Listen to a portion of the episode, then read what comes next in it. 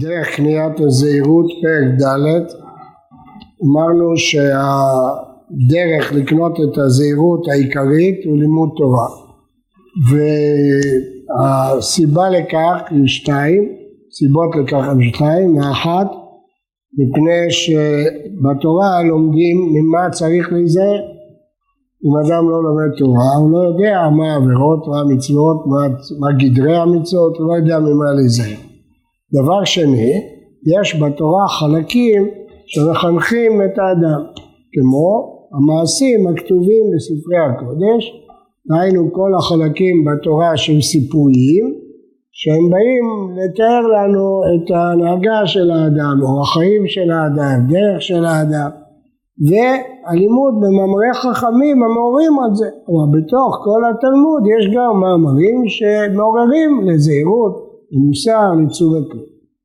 והנה בהתבוננות הזה הערות הערות בהדרגה לשלמי הדעת ולפחותים מהם ולכל ההמון כולו.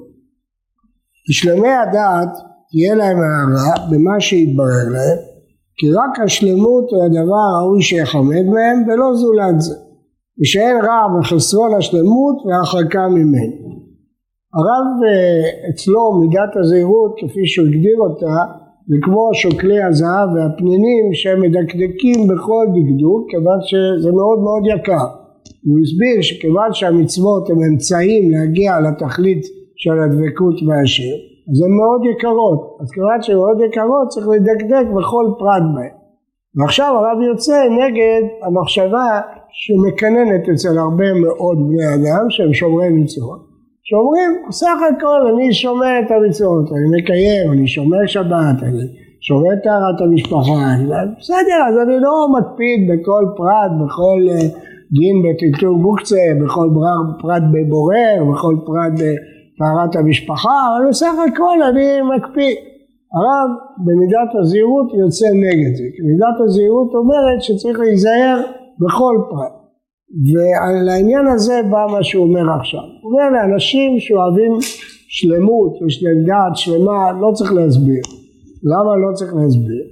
אם ייקחו אדם שבעל שלמות בלשון, דקדקה, שהוא שומע מישהו קורא בתורה וקורא מלעיל, מלרע, בלי מפיק, בלי דגש, הוא קופץ, זה מפריע לו, הוא לא יכול לסבול את זה. מה יש? סך הכל הוא קרא את הכל בסדר, אז איזה מילה אחת הוא קרא לו. לא, מי שאוהב שלמות זה מפריע לו. אדם שאוהב שלמות, אז כל דבר שפוגם בשלמות מפריע לו. הוא אומר אותו דבר עבודת השם. מי שרוצה לעבוד את עבודת השם בשלמות, אז כל דבר שהוא לא שלם מפריע לו. אז אם הוא מקיים מצווה לא בשלמות, זה חסר לו, זה פוגע, לא צריך להסביר לו למה. כי זה לא המצווה, כיוון שחסר פרט אחד, חסר דקדוק אחד, זה לא שלם. שלמי הדעת תהיה להם הערה, מה שהתברר להם כי רק השלמות הוא הדבר הראוי שיחמד והם ולא זולת זה ואין רע מחסרון השלמות והרחקה ממנו. כי הנה אחר שהתבהר זה אצלם והתבהר להם כמו כן היות האמצעים אליו המעשים הטובים והמידות הטובות ודאי שלא יתרצו מעולם להמעיט מאלה האמצעים ולהקל בהם. כי כבר נתבהר אצלם שאם האמצעים האלה ימעטו או אם יהיו חלשים, לא ישיגו בהם שלמות אמיתי ונמצאו חסרי שלמות. משהו להם צרה גדולה ורעה רבה, כן לא יבחרו אלא להרבות בהם ולהחמיר בכל תנאיהם ולא ינוחו ולא ישקטו מדאגה מדבר יחסר מהם מה שיגיע אותם לשלמות אשר הם חפצים. המסילת ישרים יש לו משפט שלא מבינים אותו בדיוק נכון. המשפט הוא שכל כולה צריכה בדיקה. לא מתכוון למה שאנחנו קוראים סתם כולה וחומרה, הוא מדבר כשאדם בא להקל על עצמו צריך בדיקה, ייתכן שהוא צודק, שבאמת ראוי פה להקל על עצמו, אבל ייתכן שהוא לא צודק, אלא נוח לו להקל על עצמו, לכן כל כולה צריכה בדיקה, ואנשים שאוהבים את השלמות לא ינוחו ולא ישקטו מדאגה מדבר פן יחסר השלמות אשר חופצים. הוא מה שאמר שלמה המלך אשרי אדם מפחד תמיד, הגמרא הקשתה הרי פחד זה חטא שנאמר פחדו בציור חטאים, אז איך משבחים פה את מי שמפחד? ופרשו גמרא בברכות ההוא בדברי תורה כתיב. מפחד מענייני העולם הזה זה חטא. אבל לפחוד שמא תיכשל בתורה זה טוב. הוא הנקרא יראת חטא שהיא משובחות מהמדרגות. שאדם ירא תמיד ודואג פן יימצא בידו איזה שמץ חטא שיעכבהו מן השלמות שיוכל להשתדל בעבור. ועל זה אמרו זכרונם לברכה מלמד שכל אחד נכווה מחופתו של חברו בעולם הבא אין זה מטעם הקנאה אלא מפני ראותו עצמו חסר מן השלמות מדרגה שהיה יכול להשיגה. והנה על פי ההתבוננות הזה ודאי שלא יימנע שלם בדעתו לזה במעשיו והרב עליהם אני לא צריך לדבר. אל מי הוא צריך לדבר? לאנשים הבינוניים, לפחותים האלה, שהם רוצים לקיים מצוות אבל לא, לא לחוצים על זה שיקיימו כל מצווה בשלמותה לכל פרטיה ודקדוקיה שזה רוב האנשים.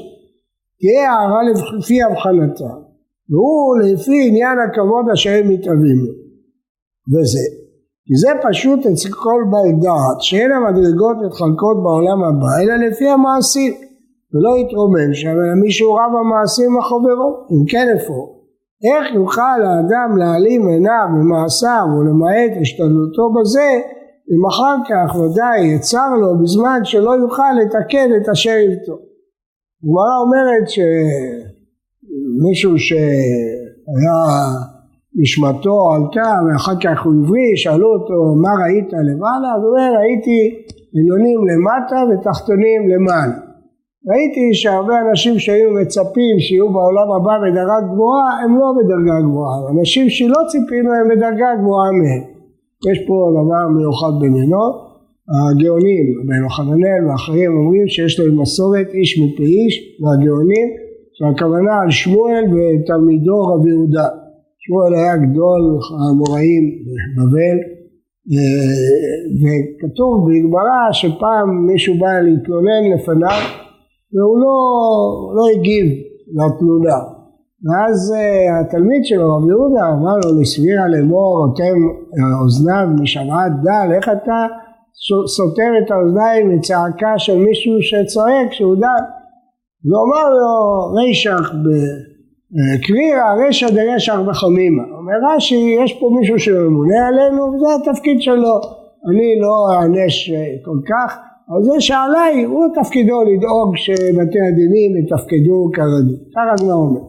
אומר רבנו חננאל שמוסרת בידינו מהגאונים שעל זה נאמר שהוא היה למעלה עליונים למטה ותחתונים למעלה. שרבי יהודה היה בדרגה יותר גבוהה משמואל בעולם הבא למרות שהוא היה תלמידו בגלל המשפט הזה של שמואל. לא, אנחנו לא יכולים להגיד דברים כאלה כמובן אבל אה, יש גמרא שחיפשו איפה קבור שמואל, גמרא מזעזעת אבל uh, הגאונים, גאונים יכולים להגיד, יש לנו מסורת מהסוראים, מהאמוראים ורואים מכאן את המושגים שמדבר עליהם המסילת ישרים. כלומר שבעולם הבא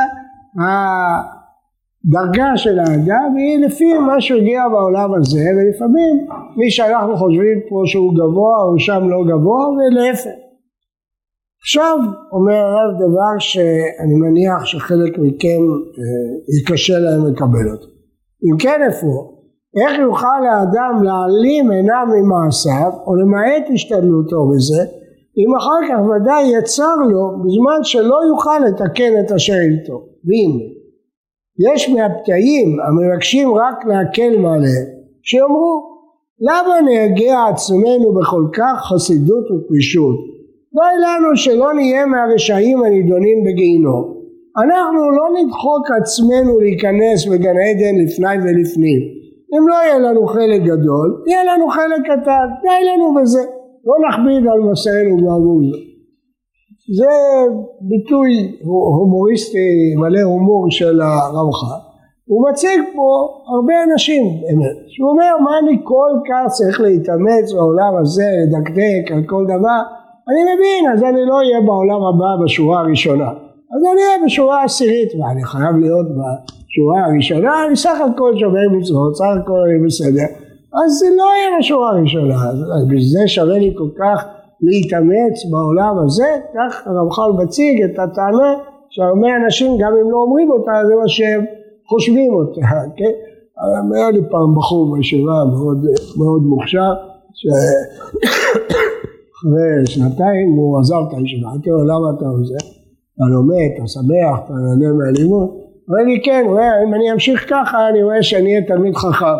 לא, אני רוצה להיות בעל בית פשוט ולא רוצה להיות צדיק, להיות חכם, אני רוצה להיות איש רגיל וכן הלאה. הוא פוחד, הוא לא מספיק לו להיות בשורה האמצעית, הוא לא רוצה להיות בשורה הראשונה. הרמח"ל מציג את האנשים האלה בסרקיזם, כן, שהם אומרים, מי אומר שאני חייב להיות מהראשונים בעולם הבא? כך הוא מציג אותי. עכשיו, מעניינת הטענה שהוא טוען נגדם. אמנם, שאלה אחת נשאל מהם, היוכלו כל כך נקלה לסבול בעולם הזה החולף, לראות אחד מחבריהם מכובד ומנוסה מהם ומושל עליהם? אם הם כאלה שאומרים לא נהיה בשורה הראשונה, בואו נבדוק אותם בעולם הזה, אם אחד חבר באותה רמה שלהם יקבל איזה משרה ויעדיפו אותו עליהם אז אני אומר מה אכפת לי? אז הוא יהיה בשורה הראשונה, אני אהיה בשורה השלישית. לא, הרי יהיה דמם רותח בקרבם כל עמל לאדם להינשא על מי שיוכל. ואם יראה חברו מתרומם והוא נראה שפל יסבול מה שיוכרח לסובלו. מה הוא אומר? אומר אותם אנשים שאומרים בעולם הבא בסדר לא יקבל את המקום הראשון יקבל מקום אחורי. בעולם הזה אתם תסכימו להגיד את זה? לא תגידו את זה. אז למה? הרי זה עולם שפל זה עולם ארעי שם זה עולם נצחי. התשובה כי זה חוסר אמונה. זה לא נכון שאתה לא אכפת לך באיזה שורה תהיה. אכפת לך מאוד רק אתה לא כל כך מעניין בעולם הבא ולכן לא אכפת לך.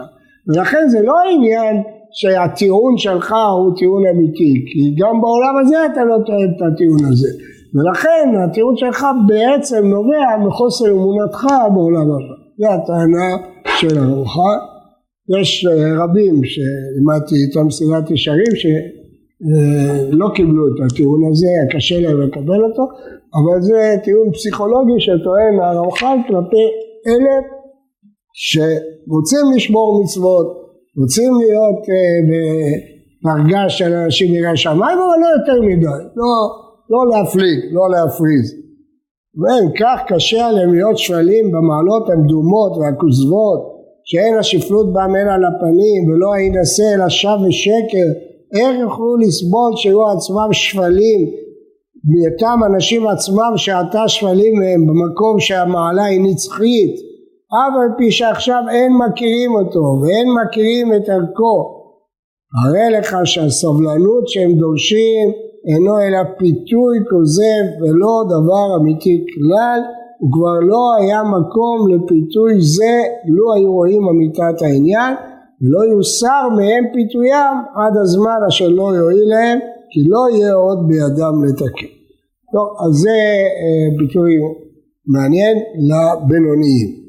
להמון העם הוא אומר ביטוי אחר, גם פה יש חידוש גדול שונה מכל הראשונים החידוש שהוא אומר להמון העם זה שפשוט הטיעון הזה לא נכון כי הוא מראה אה, כמה התורה הקפידה עם הגדולים שבגדולים אפילו על עבירות קלות שבידיהם. והרמח"ל להבדיל מהראשונים האחרים לומד קל וחומר אם הגדולים שהם כל כך קרובים להשם ואוהבים את השם בכל זאת הדברים קלים והרמח"ל יביא הרבה דוגמאות הם נענשו, קל וחומר אנשים קטנים. רוב המפרשים לא מפרשים ככה, אומרים ההפך, ראש ברוך הוא מדקדק עם חסידיו כחוט השערה, אז לפי זה נפל הקל וחומר של הרמח"ל, ברור שהוא לא למד כך את הגמרא, הוא למד, הקדוש ברוך הוא מדקדק עם צדיקים כחוט השערה, קל וחומר עם אלה שלא צדיקים, לא כמו שלומדים, יש ראיות מהמדרשים ללימוד הזה וגם ללימוד הזה, אנחנו רגילים ללמוד, הקדוש ברוך הוא מדקדק כחוט השערה איתם, אבל איתנו הוא לא מדקדק כחוט השערה, אבל הרמח"ל לומד הפוך, אפילו אם הקרובים אליו הוא מדקדק כחוט השערה, כל שכן שאיתנו בוודאי שהוא דקדק. זה הטיעון של הרמח"ל להמון העם, נראה אותו מחר בעזרת השם.